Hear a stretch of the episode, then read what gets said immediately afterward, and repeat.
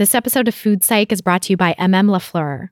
Want to look impeccable at the office but have better things to do than shop for workwear? MM LaFleur is a women's workwear brand that offers luxurious, pragmatic clothing and personal styling in both straight sizes and plus sizes. Just fill out a quick online survey, and one of their discerning stylists will send you a bento box of wardrobe staples handpicked just for you.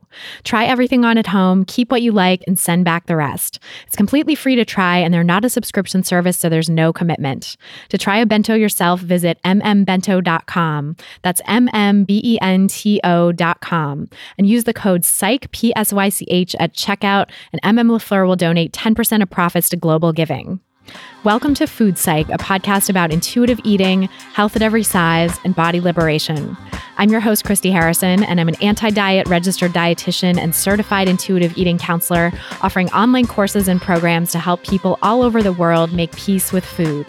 Join me here every week as I talk with interesting people from all walks of life about their relationships with food and their bodies. Uh-huh.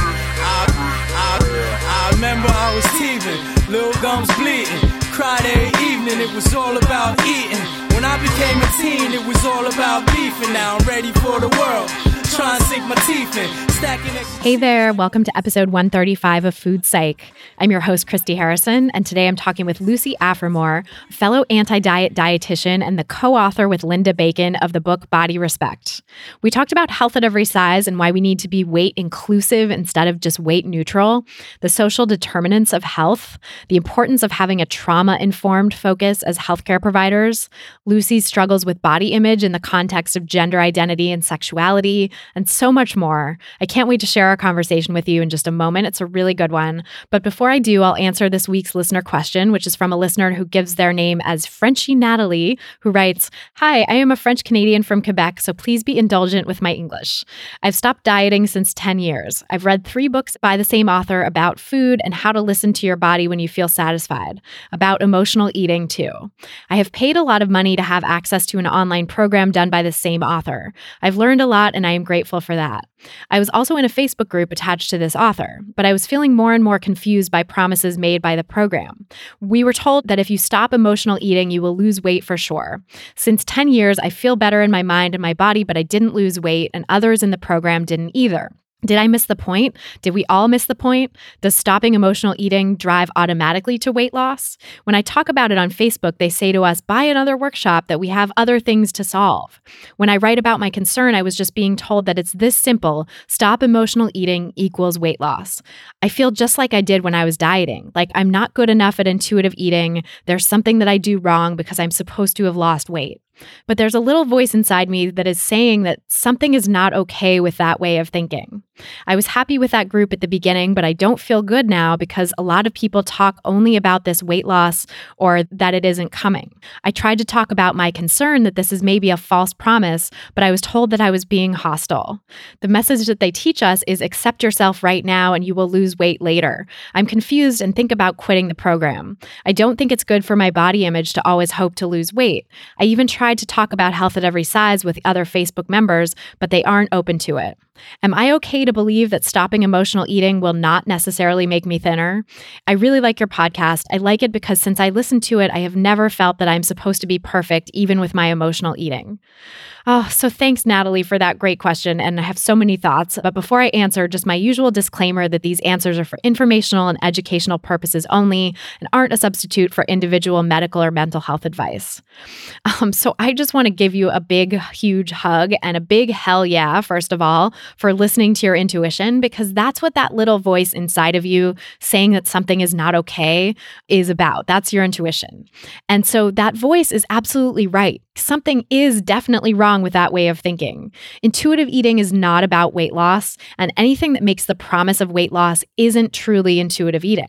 Because the first principle of intuitive eating is reject the diet mentality. And I'm always so surprised when people like coaches and authors and stuff frame intuitive eating as a weight loss method because it's like, obviously, you didn't read the book. You didn't read the book by Evelyn Tribole and Elyse Resch about intuitive eating because if those people did read the book, they would know that reject the diet mentality is the first principle and that it truly is not about weight loss and it truly is not something that could ever or should ever promise weight loss.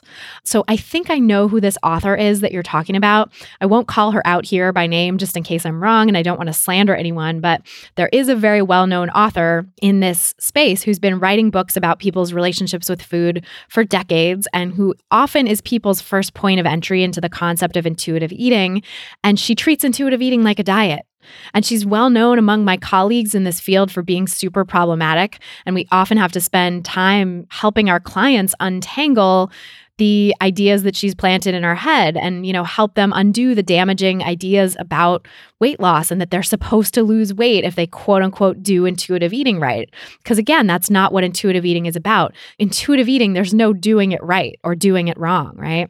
And there's also no way to predict what will happen to people's bodies with intuitive eating. So weight loss is not the guaranteed or even the most common outcome.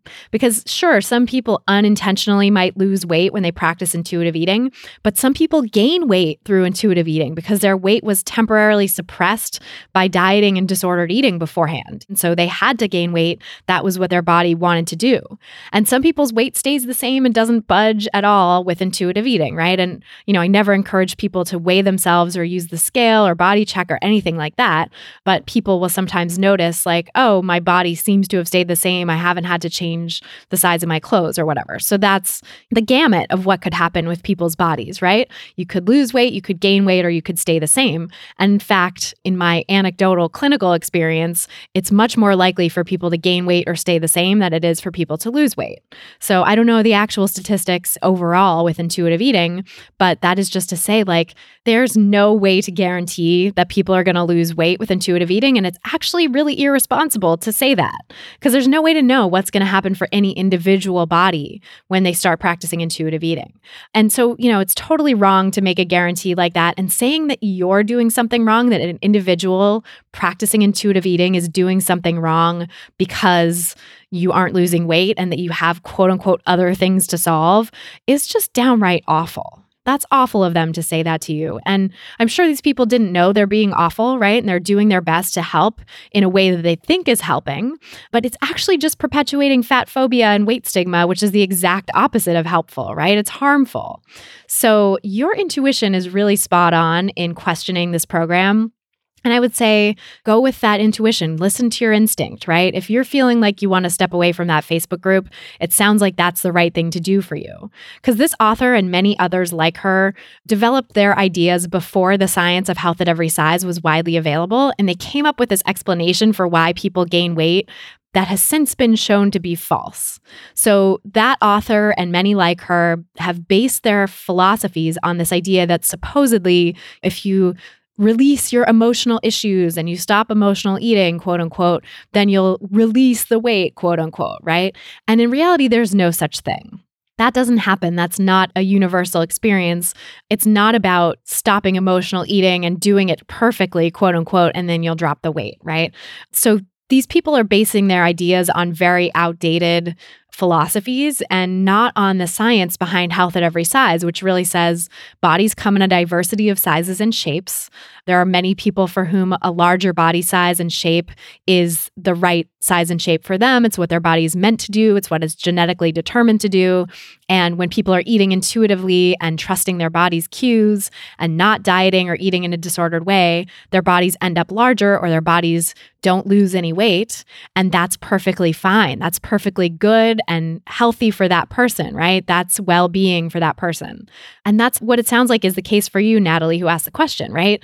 It sounds like you've really done a lot of work to make peace with food. You've done a lot of work to find other coping skills than eating with your emotions, but also, you know, not demonizing emotional eating, right? And it sounds like you have an instinctive understanding that emotional eating is not quote unquote bad and you're not quote unquote doing it wrong if you find yourself occasionally emotionally eating. Because the reality is, emotional eating is a part of normal eating, it's a part of intuitive eating, and everybody eats emotionally sometimes. So if you're demonizing emotional eating, that's actually the problem, not the emotional eating itself, right? Some level of emotional eating is normal. It's only when emotional eating becomes the only, like the sole form of coping, right? Your only coping mechanism. Or if it's used to like punish yourself and berate yourself and used in a really self negating way that's when it's a problem and it's something that needs to be looked at, but it's not something that needs to be like taken away, right? It's a coping mechanism that you've stumbled into that has served you okay up until this point, but it's maybe causing more harm than good. And so let's find some other coping mechanisms you can use, but not eradicate emotional eating altogether because that's just impossible. Because emotional eating, again, is a part of normal eating, is a part of intuitive eating.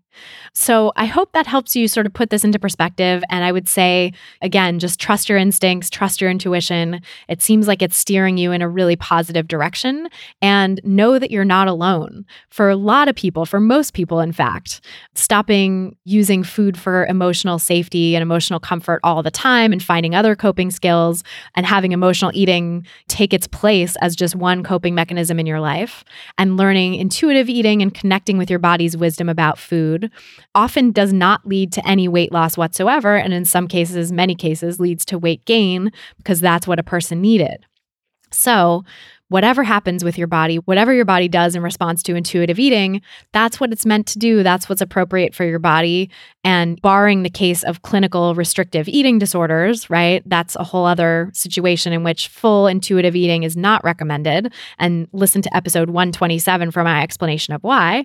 But otherwise, in cases other than that, intuitive eating really will lead you to the right place for your body. And that doesn't involve weight loss for most people. So trust your instinct. Thank you so much for asking the question. And again, a big hug and a big hell yeah for you in asking this question and really having this instinct that is serving you so well. If you want to submit your own question for a chance to have it answered on an upcoming episode of the podcast, go to christyharrison.com slash questions to submit yours. That's christyharrison.com slash questions. And then, if you want a whole library of answers from me about the ins and outs of intuitive eating, plus a chance to ask me any question you want, join my online course, Intuitive Eating Fundamentals.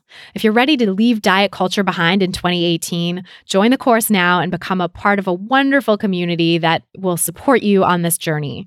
Plus, now through New Year's Day, I'm offering gift subscriptions to the course. So it's a perfect present for that loved one on your list who needs some anti diet energy in their life, you know? Or you can put it on your wish list so that your friends and family know how to get it for you. You can grab it at christyharrison.com slash gift. That's christyharrison.com slash gift. We're brought to you today by Storyworth. Everyone has a family member who tells great stories, like my dad, who's got a lot of fascinating tales about being in on the ground floor of technology as a computer programmer in the 60s, or all the ridiculous death defying things that he did in his youth. Storyworth makes it easy and fun for your loved ones to share those stories. Purchase a subscription for someone you love, and each week Storyworth will send them an email with a question about their life. They reply with their story either via phone or email, and then after a year, their stories are all collected and bound into a beautiful keepsake book. And don't worry, your data is secure and everything is private by default, so you control who sees your stories. It's a great way to learn about your family and bridge geographic distance. And Storyworth makes it easy to preserve your memories and pass them on to your children and their future families. It's a great holiday gift for anyone who enjoys telling stories. I'm giving it as a gift to my dad, and uh, I'm 99% sure he's not listening to this right now, so hopefully I'm not ruining any surprises. But you know, my family is scattered across the US, and so I thought this would be a great way to bring us together to get his stories bound in a book and have us all be able to connect over that. For $20 off when you subscribe, visit storyworth.com slash psych.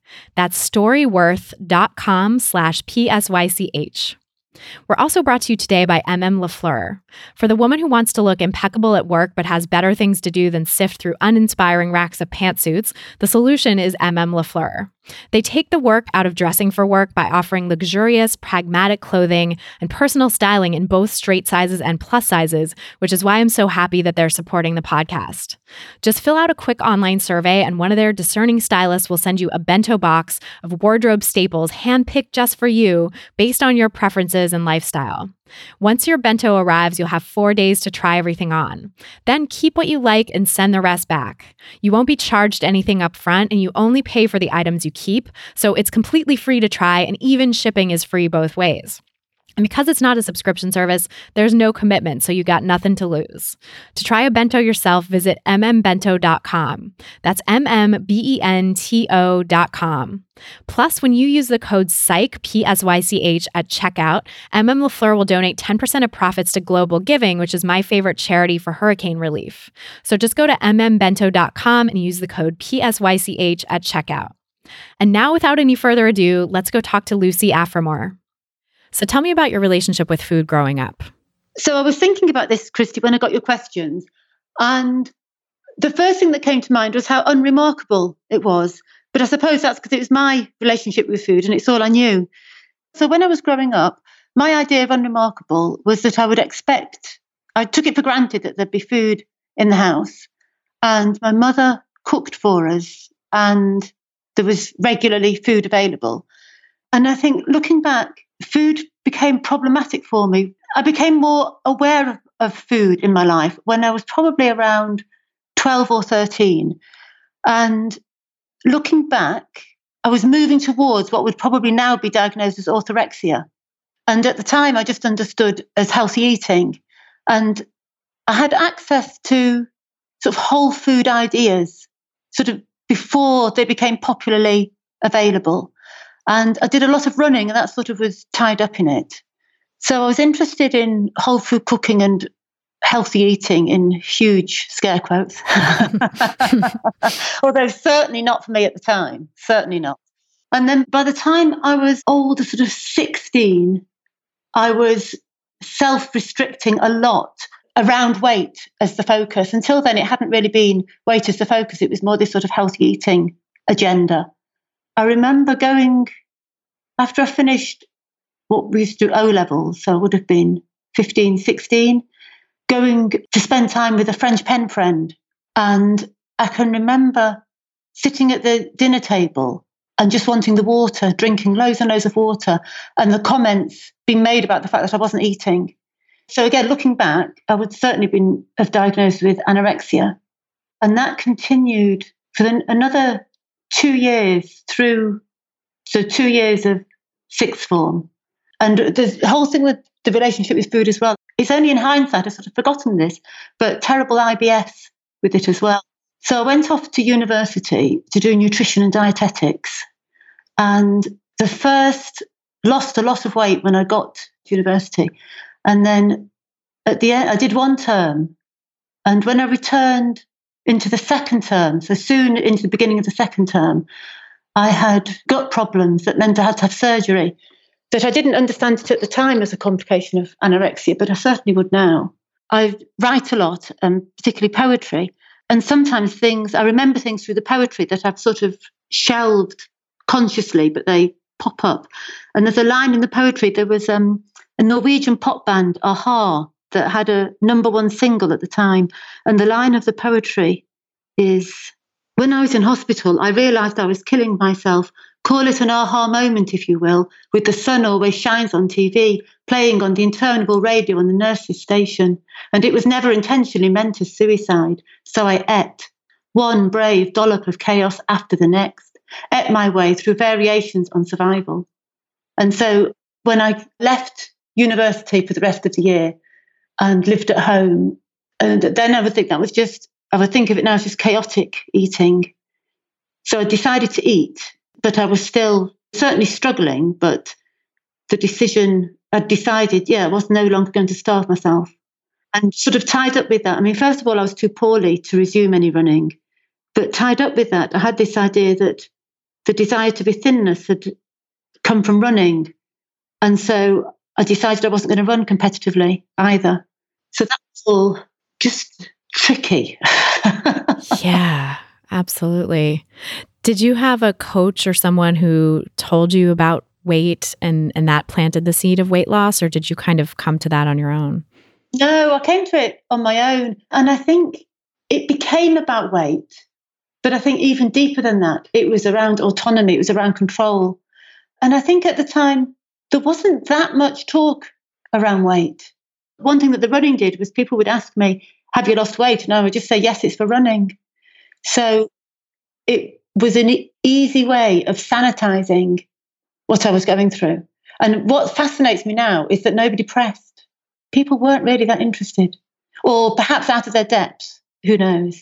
But certainly, my experiences weren't translatable in the narratives that were available to others at the time. Hmm. Was anorexia even really talked about then? Was it in the public eye at all? Yeah, it was in it was in the public eye, but not in the way that it is now. And I think as well that I was academically capable and nationally ranked in running. That that and pathology don't really go in a mainstream view. That and pathology don't go hand in hand. So again, it was quite easy to get away with. Yeah. I mean, I think that's so common even today, right? Like with the sort of Fitspo community or you know fitness as being held up as a holy grail of health. Like if someone looks fit, quote unquote, they're not deemed to be sick or thought to be sick. Mm-mm. And in fact, some of the people who are the most you know the sort of icons held up as as you know fitness gurus or Instagram fitness stars or whatever are actually really sick and really struggling but we still don't see that. Yeah. And I wrote a chapter for a book, it was on feminisms in PE and leisure. And I was reflecting on these experiences. And when I was writing, it made me realize that I was also grateful for the fact that I'd been able to use eating or not eating in this way because I don't know what else I'd have done. So I was overtraining and undereating. And that was actually a really resourceful response to the circumstances of the time. And it, it made me think when I'm working with people to remember the value of what people, you know, circumstances might not change for a long time. Yeah, that makes so much sense. I think it is really important to acknowledge that people don't just come to coping mechanisms like that out of nowhere. like it serves a purpose, right? Yeah. And I think that the, if circumstances aren't going to change, then maybe the coping mechanisms aren't going to change either. Yeah, was that the case for you? Did you feel sort of stuck in those behaviors because of your circumstances? So I went back to university and did a finished my degree. And I think the circumstances, in a sense, so I finished the degree and then I bought a one way ticket to Mumbai in India. And part of that, sort of again, unconsciously, was to escape circumstances. But of course, the circumstances were me. And I took myself with me. right. and, uh, and I was again, I was it was running again. I was really lucky. So I was using running as emotional regulation. So eating sort of sorted itself out. And again, I didn't have an understanding for this at the time, but the circumstances that I was coping with was a trauma legacy. And that really, you know, the sort of tsunami of trauma crashed upon me. And that was when I was started starving myself for a second time round. But this time I could talk about it, I could put words to it. And I knew to ask for help as well. So that was very different second time round. Yeah. What do you think made that difference? I met a feminist sports psychologist. Oh my gosh. I think that made all the difference. Yeah. Yeah. So it was somebody who was helping me to put my experience to words and helping me to make sense of things, not giving me a template, not spoon feeding me a narrative, but asking me questions in a way that enabled me to start to speak my experiences into something I could begin to make sense of. Right. How did you find her? Did you reach out for help or were you assigned to her by your university? I was living in Hong Kong at the time and I was doing a lot of running. And my coach at the time had said to me, Did I know any sports psychologists? And very, what's the word, audaciously of me, I contacted her and she was just really, really helpful. And my coach at the time had, when I asked him years later, he said that he knew there was something that he couldn't help me with. It was very insightful of him. And that's why he suggested a psychologist. So really, I landed on my feet there. Yeah, that's really lucky. Yeah, exceedingly lucky. Yeah. And how did it go from there then when you were able to start to talk about it and reflect on what you were doing with food and how that was helping you cope? Did you end up finding other coping mechanisms at that point, or how did it unfold? No, not immediately. So, what it became, again, so with reflection, what became apparent was that the struggles with eating had been symptomatic of much deeper struggle. And the deeper struggle took over. So, I had a real breakdown And it was through that. It was so the eating then was just part and parcel of just trying to look after myself. The troubled eating was no longer a focus. I understood that there was something deeper going on. And the sort of dysregulated eating was a symptom of that, but wasn't the thing itself. So I would say the eating, I was free of an eating disorder for a long, of, of sort of eating disorder symptoms for a long time before I returned to my body. They were two different things. That I'd learned to eat in a way that was free of eating disorder symptoms. But that was a very different thing, as I would only learn later, because how could I know otherwise, really? That was a very different thing than what I would think of as a return to the body. Mm-hmm. I think that's so common for a lot of people who struggle with this stuff, right? It's it's the eating can fall into place more or less first, but the body image work and the relationship with one's body and sort of coming home to your body is a whole other animal. And sometimes they can, you know, happen in tandem if if you're working in a particular program or have support on both fronts, but I think it does typically take a lot longer for the body image stuff to really sort itself out. Yeah, I would agree. And I think as well that when I first started work as a dietitian in the UK, that I would initially I would talk think about body image, but now when I'm working with people, I think more about identity resilience because I think that perhaps the way that body image is culturally constructed, so outside of a particular clinical meaning, that the sort of popular construction, for me, it didn't invite gender identity, it didn't invite sexuality, it didn't invite other aspects of identity into a frame of thought. So I was really lucky that I managed to come through despite that. But when I reflect back and think what might have helped me to expand the lens that I looked through sooner, then I think that the way that some of these sort of concepts get packaged to us, I'm looking for other ways of talking about it that I suppose aren't so, it's not exactly set in stone, but that they're a bit more unknown. And also, I think the thing with identity resilience again is that if I'm working with somebody, their circumstances might not change for X number of years.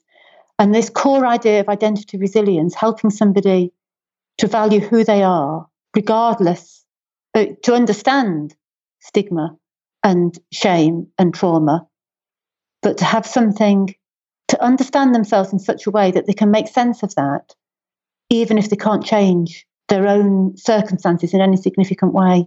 Mm. Right. So it's a way to sort of bridge through that difficult period where maybe you're still you have the same circumstances and are still holding on to the same coping mechanisms, but to understand your identity in a way that maybe can help facilitate change down the line, even if it can't happen now. Yeah. And I suppose that core sense of innate worth, to know that regardless of how much we might want to change our bodies. Right. Yeah. So, how are those things tied up for you then? Like the sense of self worth, the gender identity, the sexuality.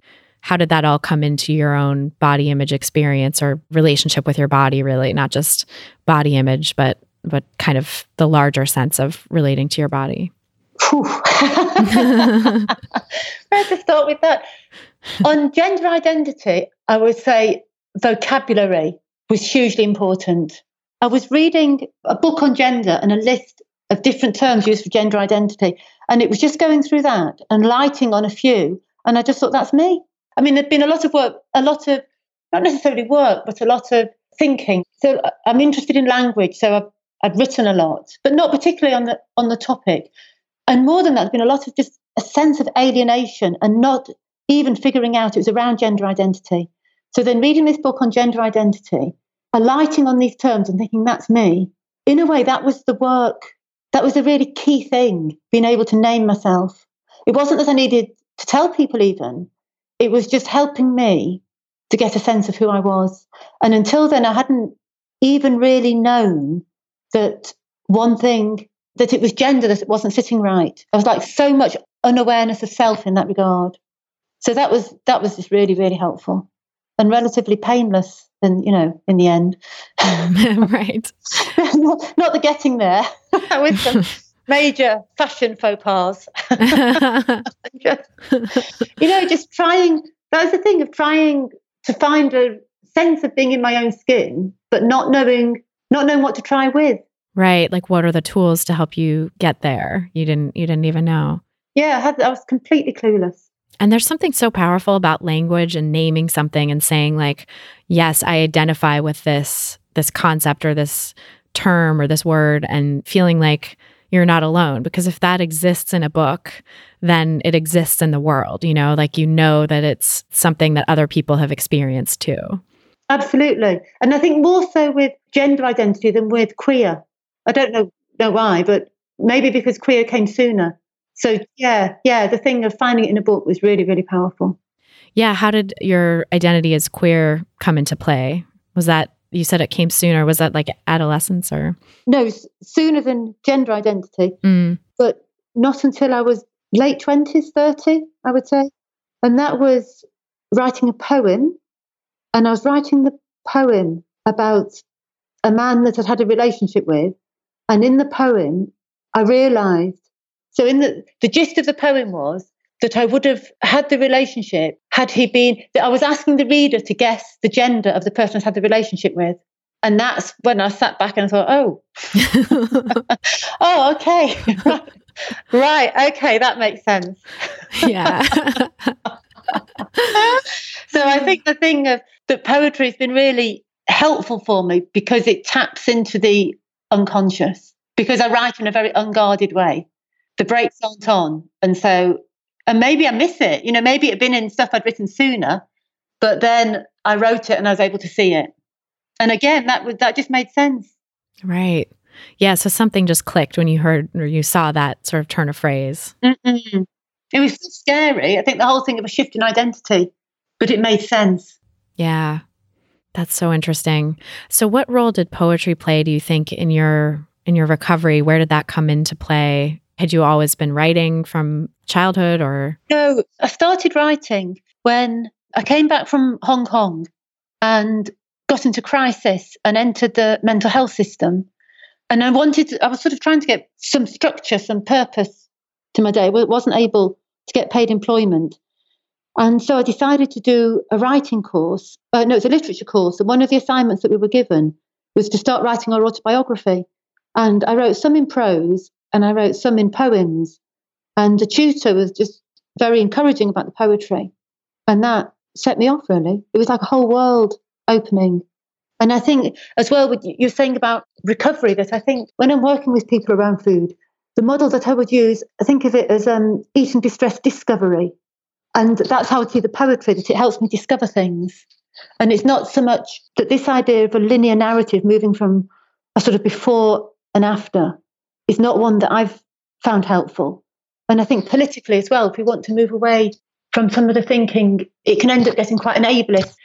So, so I think for me, poetry has been really about discovery, and it certainly inf- informs the model that I would use in practice as well. That sort of way of looking at things in a relational way that plays with temporality, um, plays with location, plays with possibility. That's interesting.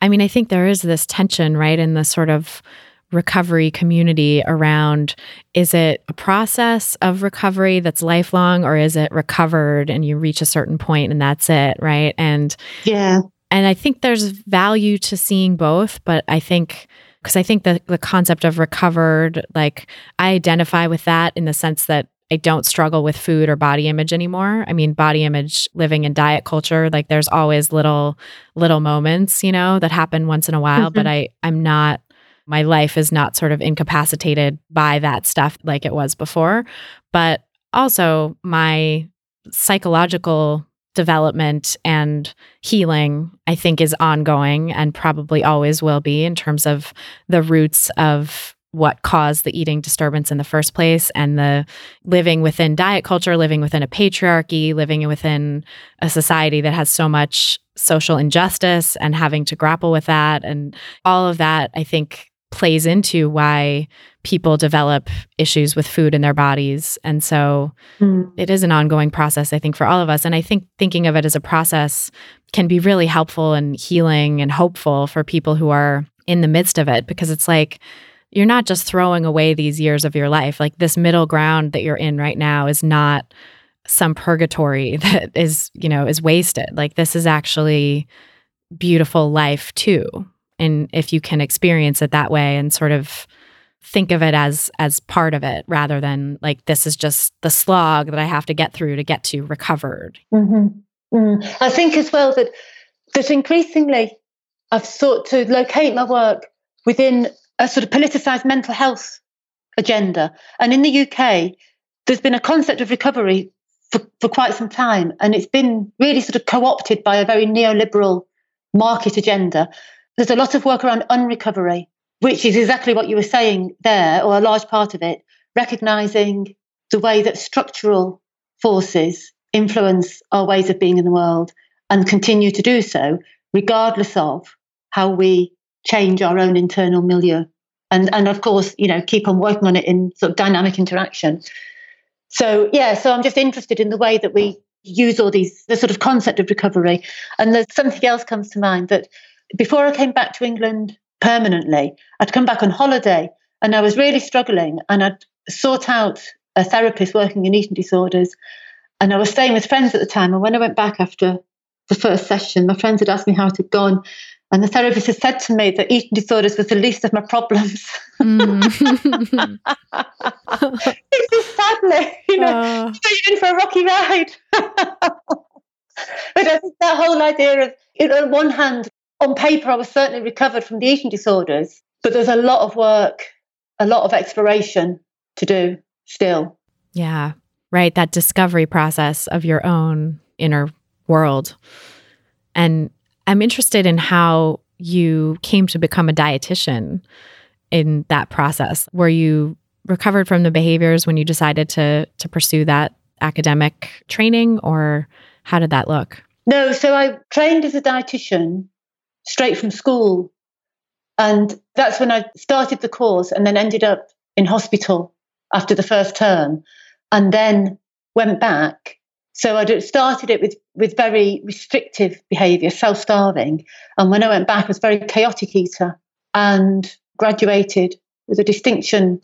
As this is in the poem, with a hard one to one, a distinction in dietetics and an eating disorder of a blessedly non starving variety. Mm.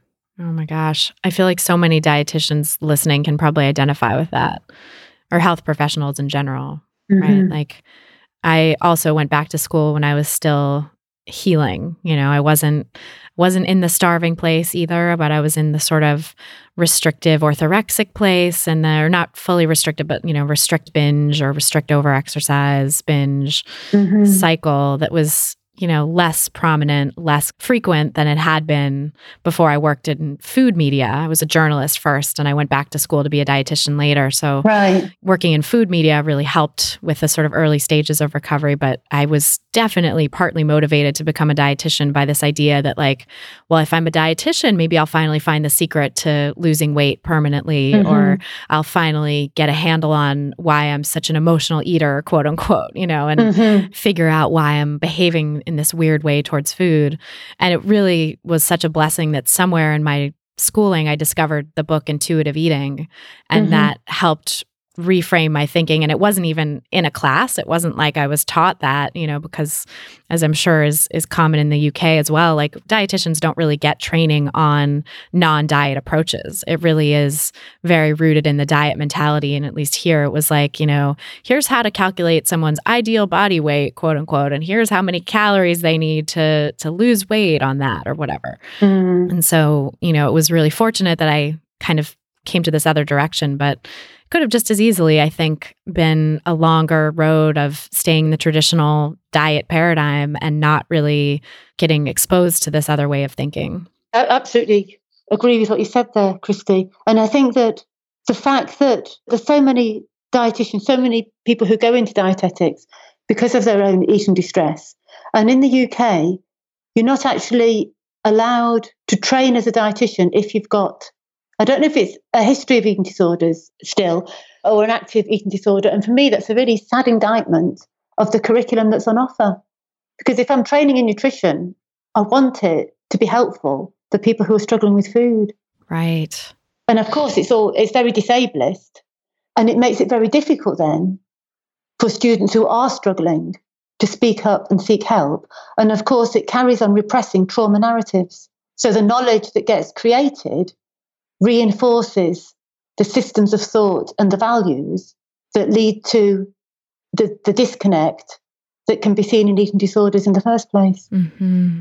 Oh, that is so sad because it, it seems like, yeah, most people who do this work, I think most people who do any line of work have some personal reason for it you know? I think there's there's not a lot of people who become passionate about a particular career for just no reason just because it, landed in their lap right? It's like Mm-mm. yeah there's a meaning isn't there? Yeah we all want to make meaning out of things. We all we're sort of drawn to that i think in our Mm. careers. And so to say like people with an eating disorder history especially can't do this work it's like well that precludes probably you know 90% of this this field right of the people in Mhm. this field like who doesn't have some history of struggling with this stuff Mm. and also eating disorders are such a spectrum i think right like there's the full blown diagnosed eating disorders which are definitely tricky and have their own sort of management which can be like the traditional weight paradigm and medical model of managing eating disorders can actually lessen the rates of recovery and make things worse in a lot of ways. But there are some versions of healing from eating disorders that are very healing and therapeutic and helpful and important. But there's this whole other spectrum of disordered eating where people who are not diagnosed with an eating disorder and maybe are in a larger body that doesn't get seen as having an eating disorder, doesn't get labeled as having an eating disorder, aren't able to get help Mhm. for that. And so, yeah, I think having training in nutrition and dietetics that is actually healing for people who are struggling could be such a blessing because so many people are attracted to this field because they're in some sort of disordered state with food. Mhm. So yeah, I'm curious how your experience was as a dietitian when you first like did you go out and and start working after you kind of got a handle on your own relationship with food or what did that look like? So I hadn't worked in dietetics for ages. When I was living overseas, I did some sports nutrition and I had a few private clients that I was seeing for weight correction, to my regret. But I hadn't really done much with nutrition at all. I've been a baker. And when I came back to the UK, I worked, I ran a market garden. So I decided to do a return to practice course. And I was also working in disability advocacy. I was working in the mental health system. And that really informed my practice because I began to get a political awareness. So these were sort of going on at the same time. I was working part time in mental health, so disability rights, and part time as a locum dietitian. And so the dietetics was really informed by a political awakening. So when I was, and it's back to this idea that when I started work as a dietitian in the UK, I wouldn't have classed my, I was certainly over an eating disorder, but I wasn't, I was still living at one remove from my body. And I think it was more my experiences in the mental health system that was overtly informing practice because it had woken me up to social justice. Yeah, that's a really fortunate path because so many dietitians don't get woken up to that. hmm That, and I did a course in women's studies as well, an ADED course. So I had different frameworks of thought and I'd learned to question. Right. Oh, that's so important. And was that sort of the basis then by which you started to think about body size and discrimination, weight stigma? Did that sort of inform your thinking on that? It helped me when I began to realize that all was not as I've been led to believe. So it was listening to people's stories, overwhelmingly white working class women who'd been told to lose weight or who wanted to lose weight. It was listening to stories of horrific, appalling prejudice because of their size, but in and beyond healthcare, of just terrible shame, the shame that people felt, and also beginning to it was beginning to dawn on me that it really wasn't people's health status really wasn't down to food.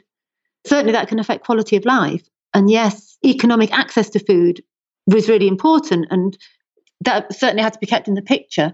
But even if everybody made the recommendations that I was suggesting, there wasn't going to be a significant difference in people's health. So it was these sort of things coming together. Also, when nobody lost weight, I looked into the, I got the primary data for the weight management guidelines at the time to see where I was going wrong, really. And that was like falling without a net for a while because I'd taken it in good faith that the guidelines were supported by the evidence, and of course they weren't. So, in reading round, I came to realize that there's actually adverse effect from recommending calorie restriction. So, I knew that I could no longer recommend dieting, and I wanted something that didn't add to size bias and a way of integrating social determinants of health that I begin to read around. I started looking at racism and heart health. And uh, again, I landed on my feet with some of Nancy Krieger's work, looking at the impact of racism and child abuse on health. So I was beginning to get ways to think through all this stuff that had just been sort of repressed knowledge, really.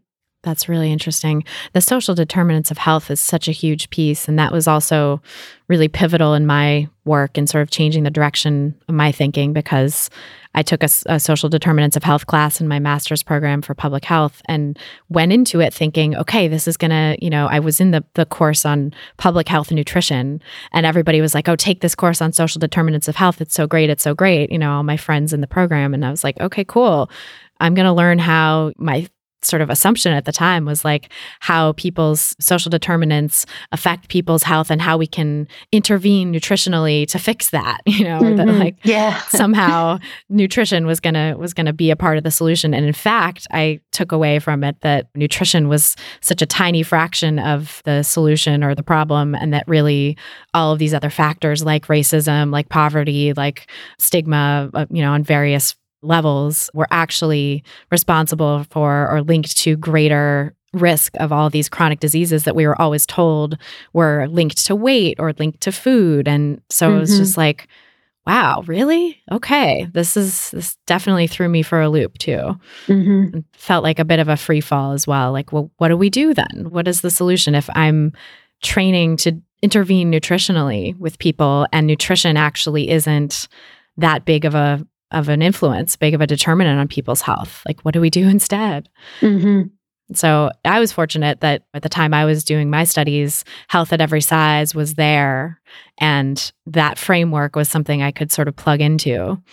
But I think, yeah, it must have been interesting to do that research yourself and to sort of be having to cobble it together. Because I don't know if the health at every size framework was something that you just plugged into also, or were you kind of coming at it from your own through the wilderness, basically.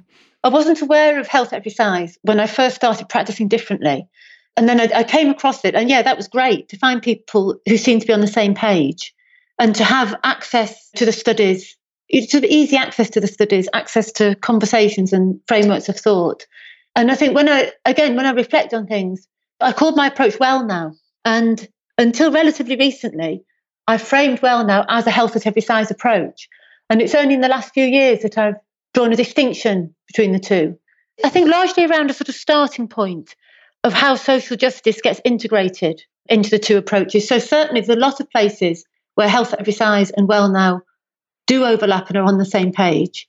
The approach that I want for my work, I draw the distinction at sort of core, the deep roots, I suppose. That's what I'd say. Mm. And how does that look in practice? Are you talking about rooting out the healthism that might be inherent in some people's approaches with health every size. Yeah, and I think, like you've said there, that what do I even mean by health at every size? Because there's so many different approaches. And I think when I've looked at the theory of it, that one thing quite early on in my work, and possibly because I'd taken it for granted that the stuff that I was relying on was evidence based, when I realized I could no longer do that, being able to theorize things became really important to me. So that I could figure out well, what actually was supported by data and theory what had been thought through and what, what were the assumptions. And so when I'm talking about health at every size, I'm talking about mainly drawing on the official definitions on the ASDAH website, um, Size Diversity in Health. And I think one thing for me is that I want, that's in the work that I do with Well Now, I want it to be compassion centered, trauma informed, and justice enhancing. And I don't think it can be any of those unless it's all three. And when I look at justice enhancing, that means that I want the languages I use to be intentionally political. And for a long time, I was calling well now weight neutral. But when I actually thought about it, I realized that I no longer think that neutrality and social justice can exist as common aims. So it's at that sort of level, looking at looking at praxis. Why do I do what I do? So if it's going to be trauma informed, compassion centered, and justice enhancing, it also needs to be relational, body aware, and intentionally political. And it's just made me sit back and think, what's what have I inherited here? What's the inherited language? What are the inherited concepts? And try and theorize them. And in, in that process and through conversation, that's really helped me to get clarity. There was something I couldn't put my finger on for a long time. And taking a step back and returning to theory is something that's helped me a lot. Mm. And I think that idea of weight neutral as as being problematic is something I've just started to hear spoken about recently and I can't remember who who first said this to me or maybe it was something of yours that got transmitted through other folks but weight inclusive has been something that I've started to say instead of weight neutral too because mm-hmm. it's about being inclusive of people of all body sizes not it's hard to be neutral in the face of injustice right so I think being inclusive as opposed to neutral seems to be a better approach to, mm-hmm. to dealing with injustice. And I think the idea of neutrality suggests that we can have relationships without power, and that as a metaphor, that can take us back into a default that ends up being unintentionally healthist. Mm, that's interesting. And, and, and I think one thing that you said as well is the power of community and conversation. Change starts in conversation, and just how vital that is that we have places where we can talk about these concepts. Absolutely. I know. Where have you found those communities to exist for you? Do you have like in person communities to have those conversations? Is it mostly online? Is it conferences or how did that come to be for you? I think the in person are people in the UK that I've met through training. And there's um in NHS Highland, there's a lot of people who've been trained in in Well Now delivering services using a Well Now approach. And what's fantastic about that is its real life application because it has to be pragmatic. So that's really, really useful. It's all right for me to go in with theory, but it has to be in such a way that it makes sense to people who are delivering it on the ground who might be relatively new to these ideas. So that's that's really helpful. Folk that I've met through Health Every Size, definitely. And poetry community and another community that belong to us, a, a spiritual community and again, not because we talk particularly about bodies, about healthism, but because of attention to the way that we use language, to the politics of knowledge creation, to creating places where we can try out ideas. That's been hugely important to me. Mm. And one thing I'm hearing you say there too is that it's not just about talking about these topics in particular, it's also about having other aspects of your life be supported, like the spiritual and the creative, as a way to kind of enhance your ability to be a whole person approaching these issues. Yeah. And I think one thing that really surprised me is I was sat in the spiritual community I was referring to is the Quakers. I am a Quaker. This is before I joined. I was in a meeting and I said, really sort of randomly, certainly bizarrely, that it was the first place where I'd ever felt held professionally which is quite an odd thing to say for a spiritual community where we're discussing nothing remotely connected, or I mean, apart from the fact that everything's connected, but nothing explicitly connected with the topics of my profession. And yet it was because there was room in the room. The way of knowledge that we were using, the way of sort of coming to knowledge, was intellectual and particularly paying attention to language and binaries. And there's this idea of discernment. What is it that is held in bodies? What is it that's held collectively that's in the room that escapes being put into word? What is it into words? What is it like that lies beyond language? And I've never found that in community before. And also the social justice. What is it that speaks to that which is eternal in everyone? What is it of the human condition, of human dignity?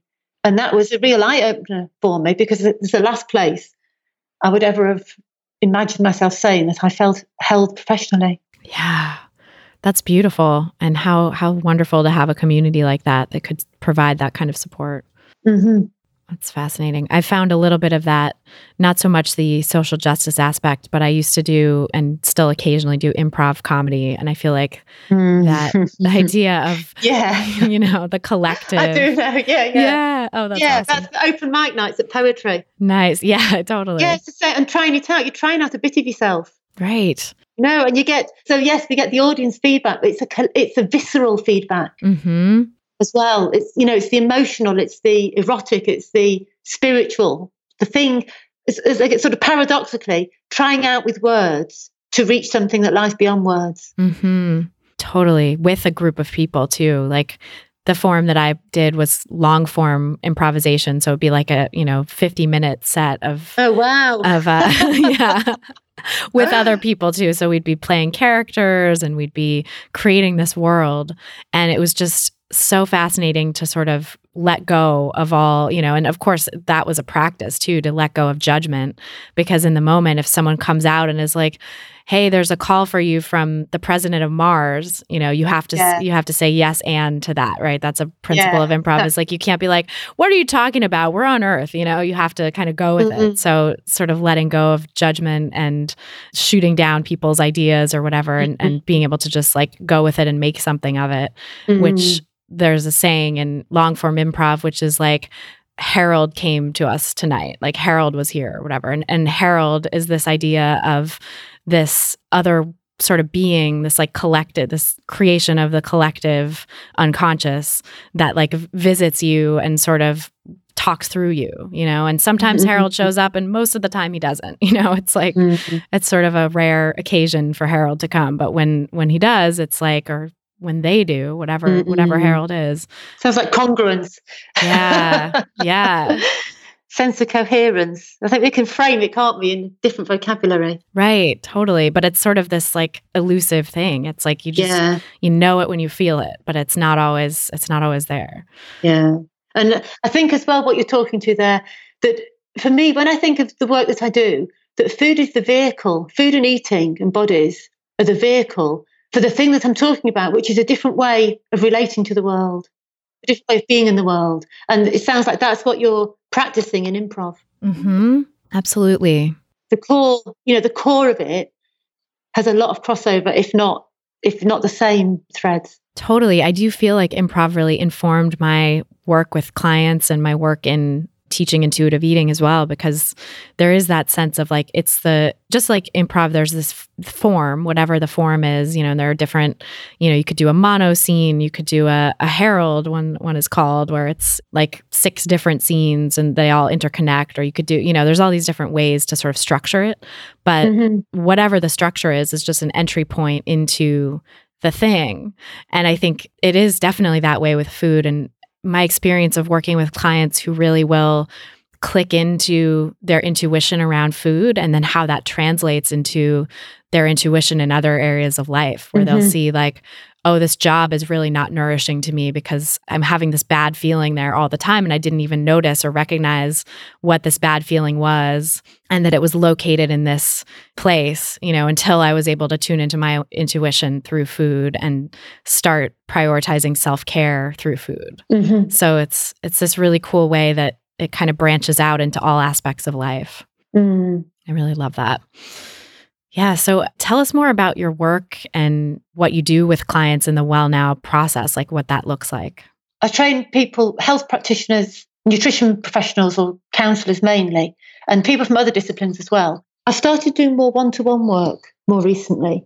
And what I find in that is that, again, that so food is the vehicle, and people will often come because they want to lose weight, that it's this helping people to look at the systems of thought and the assumptions that they have around their eating and around their body and others' bodies. Because when we can catch the deep roots of the system of thought, then everything changes. So I tend to talk around about food. When we start talking about food, it's a pretty good indicator that somebody won't be coming very much longer. Talking to sort of nutrition science in any detail, it's more around really helping people hear what they're saying to themselves and finding different frameworks for thinking about self care, for thinking about health. Yeah. And what is that transition like for someone who comes in the door wanting weight loss? Like, how do you sort of reframe the discussion? I ask a lot of questions. yeah. Yeah. It's asking questions that help people arrive at the, the assumptions that they've brought. So clearly, the idea that you know, there's a very deep assumption that everybody can and should be thin. So asking questions that help people to get different perspectives on that. exploring people's ambivalence, looking at the meanings of thinness, the meanings of dieting, recognizing there's a term that I came across recently that I will be using from now on because it very succinctly captures what I've been trying to got to in a very long-winded way myself. That we're quite familiar with the idea of comfort eating, and the term I came across was the idea of comfort dieting as well. So, what role is restriction playing?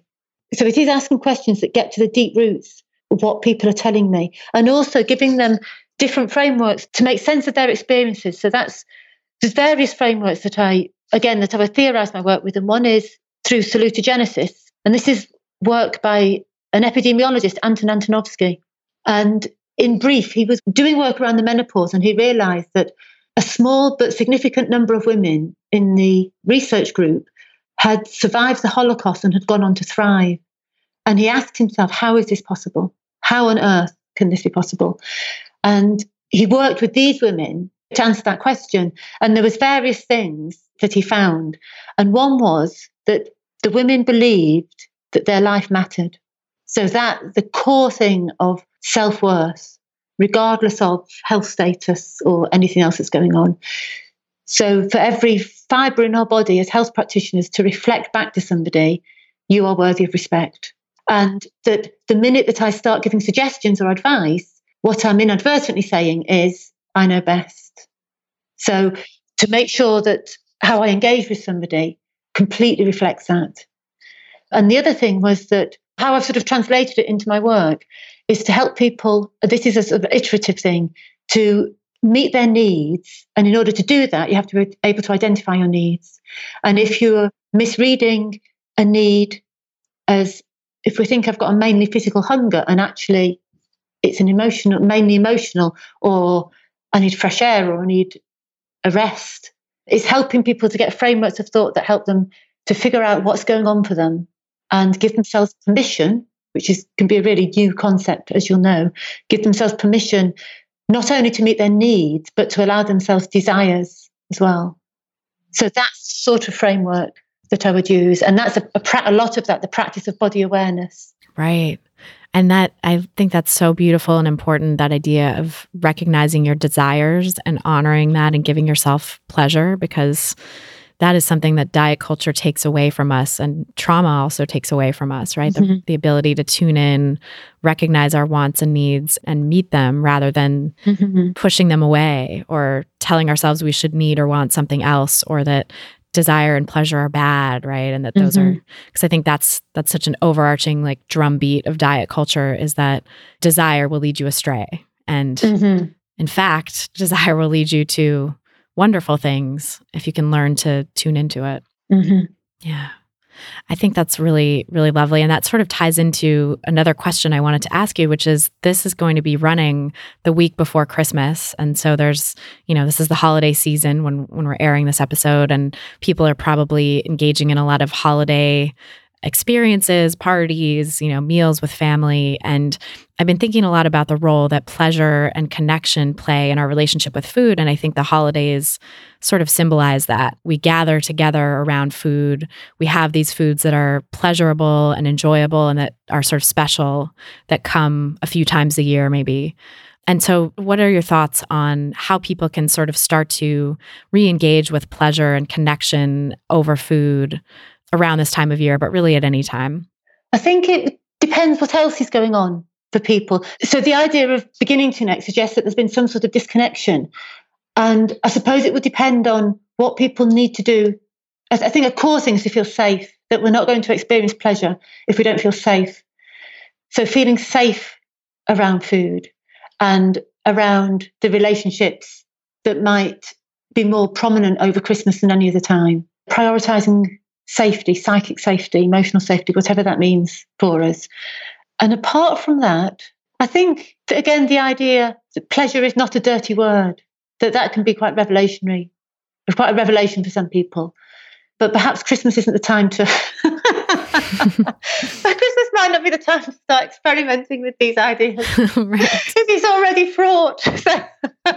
right. Um, I think if people know if people are expecting it to be an emotionally charged time or perhaps trickier than usual, then to make sure that they're able to do what they can beforehand to anticipate what they can and to be gentle with themselves. Mm-hmm.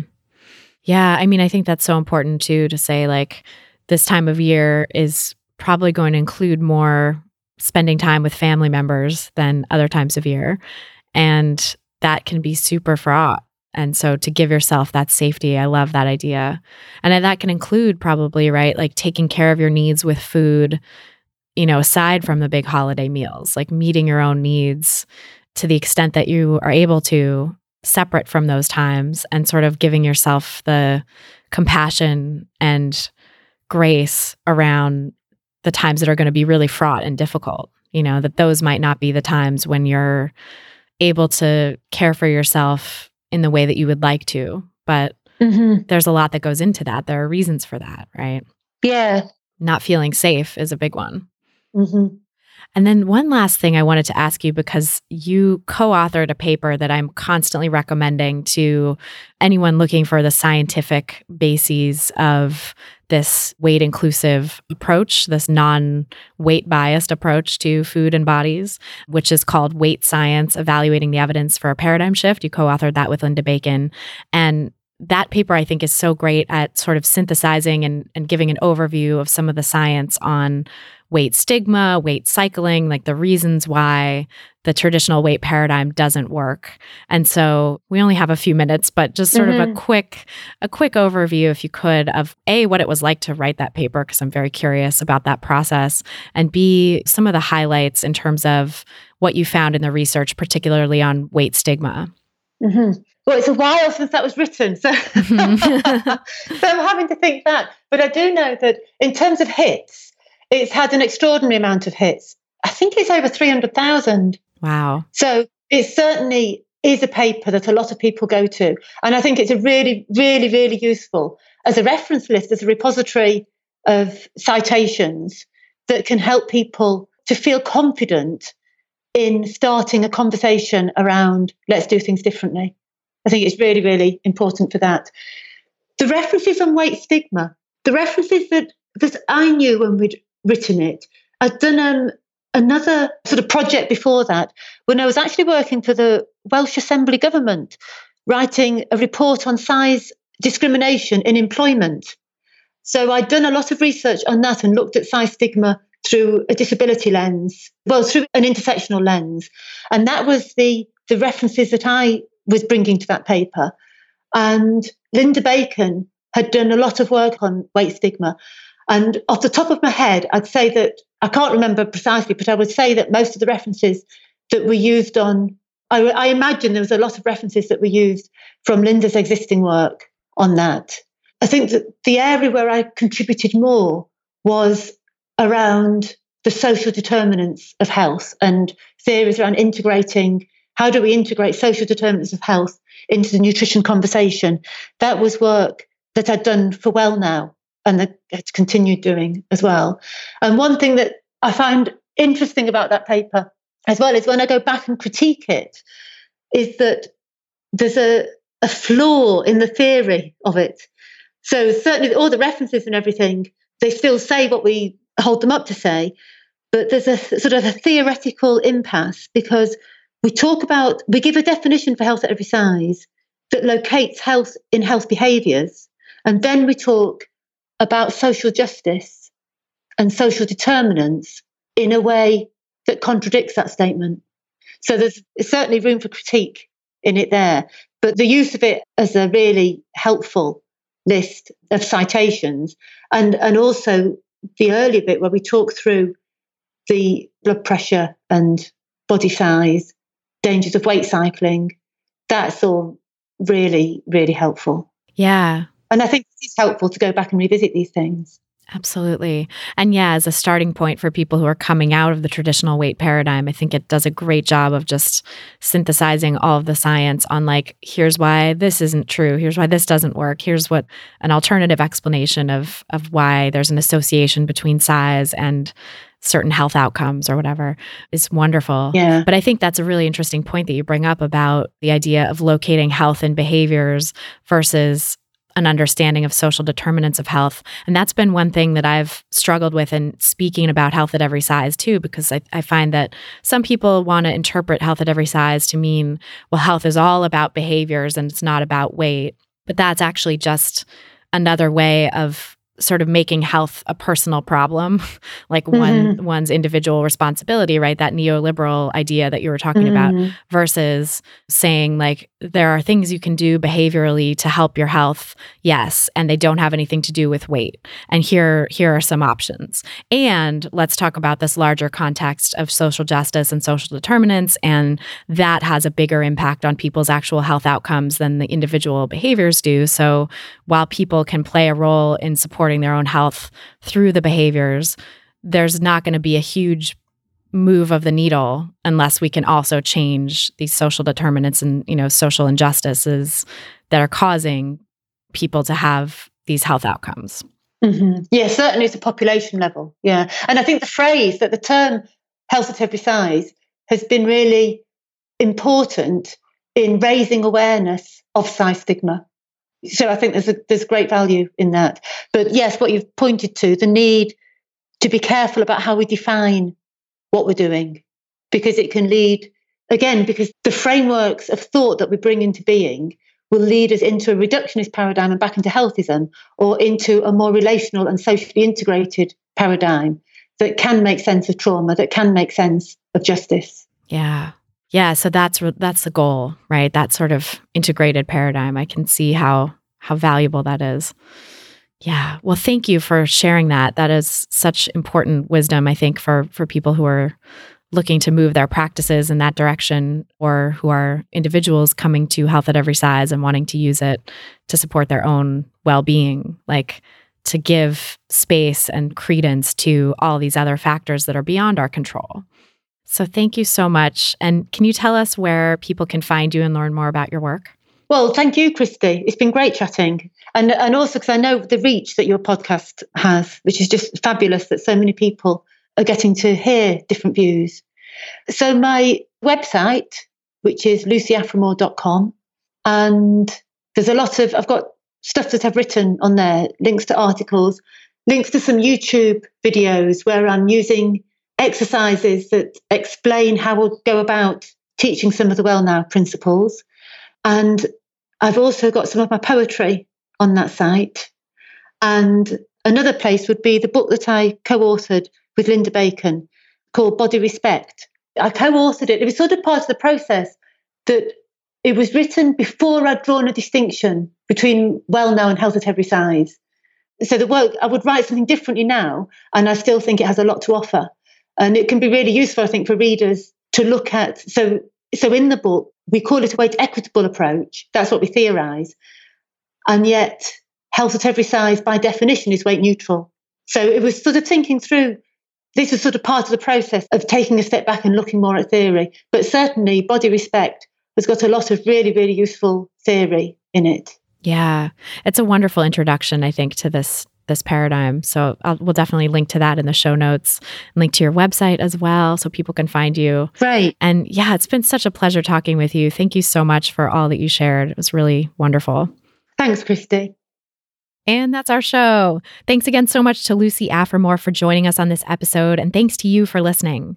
If you're looking for some practical tips to start putting intuitive eating and body acceptance into practice in your life, grab my free quick start guide, Seven Simple Strategies for Finding Peace and Freedom with Food. It's like a bonus podcast episode to help you break free from diet culture and start on the road to intuitive eating. Just go to christyharrison.com slash strategies to get it. That's christyharrison.com slash strategies. If this podcast has helped you, then please help us spread the anti diet message by sharing this episode on Apple Podcasts or iTunes or your favorite podcast platform. Sharing on one of the Apple platforms especially helps bring us up in the podcast rankings so that more people discover us and so that we can continue to drown out those pro diet messages that are so prevalent this time of year and so that we can keep rising up in the health category. Just click on the three dots at the bottom right hand corner of your screen if you're listening in Apple Podcasts and click share episode at the bottom of the drop down menu. To get full show notes from this episode, including all the resources we discussed, head over to christyharrison.com slash 135 for episode 135. This episode was brought to you by my online course, Intuitive Eating Fundamentals. If you're ready to give up dieting and make peace with food once and for all, come join this amazing community of people who are on the same path and here to support you. Learn more and sign up at christyharrison.com slash course. That's christyharrison.com slash course. Thanks to our amazing editors and engineers at Podcast Fast Track, our administrative and community manager, Ashley Saroya, and Abby Moore Photography, who photographed our album art, and Meredith Noble, who helped design it. The music you're hearing behind me now is by a band called AWOL, and the track is called Food, used under the Creative Commons license. Thanks again for listening, and until next time, stay psyched